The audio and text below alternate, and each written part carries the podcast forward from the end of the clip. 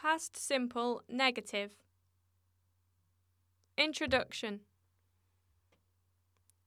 The past simple is the tense used to express situations, events, and actions that happened in the past.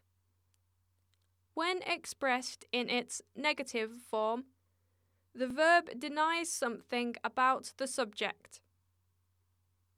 Form the past simple of both regular and irregular verbs in their negative form has this structure subject plus did plus not plus verb plus the rest of the sentence. Did is the past form of the verb do short form of the negative form is didn't. I did not work. You did not work. He did not work. She did not work. It did not work. We did not work.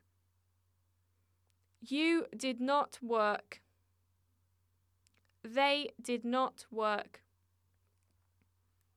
Questions and negatives of irregular verbs have the same structure as regular verbs. Example I didn't bake delicious biscuits yesterday. He didn't study a lot for the exams. She didn't do exercise last Monday. They didn't travel around the world last year.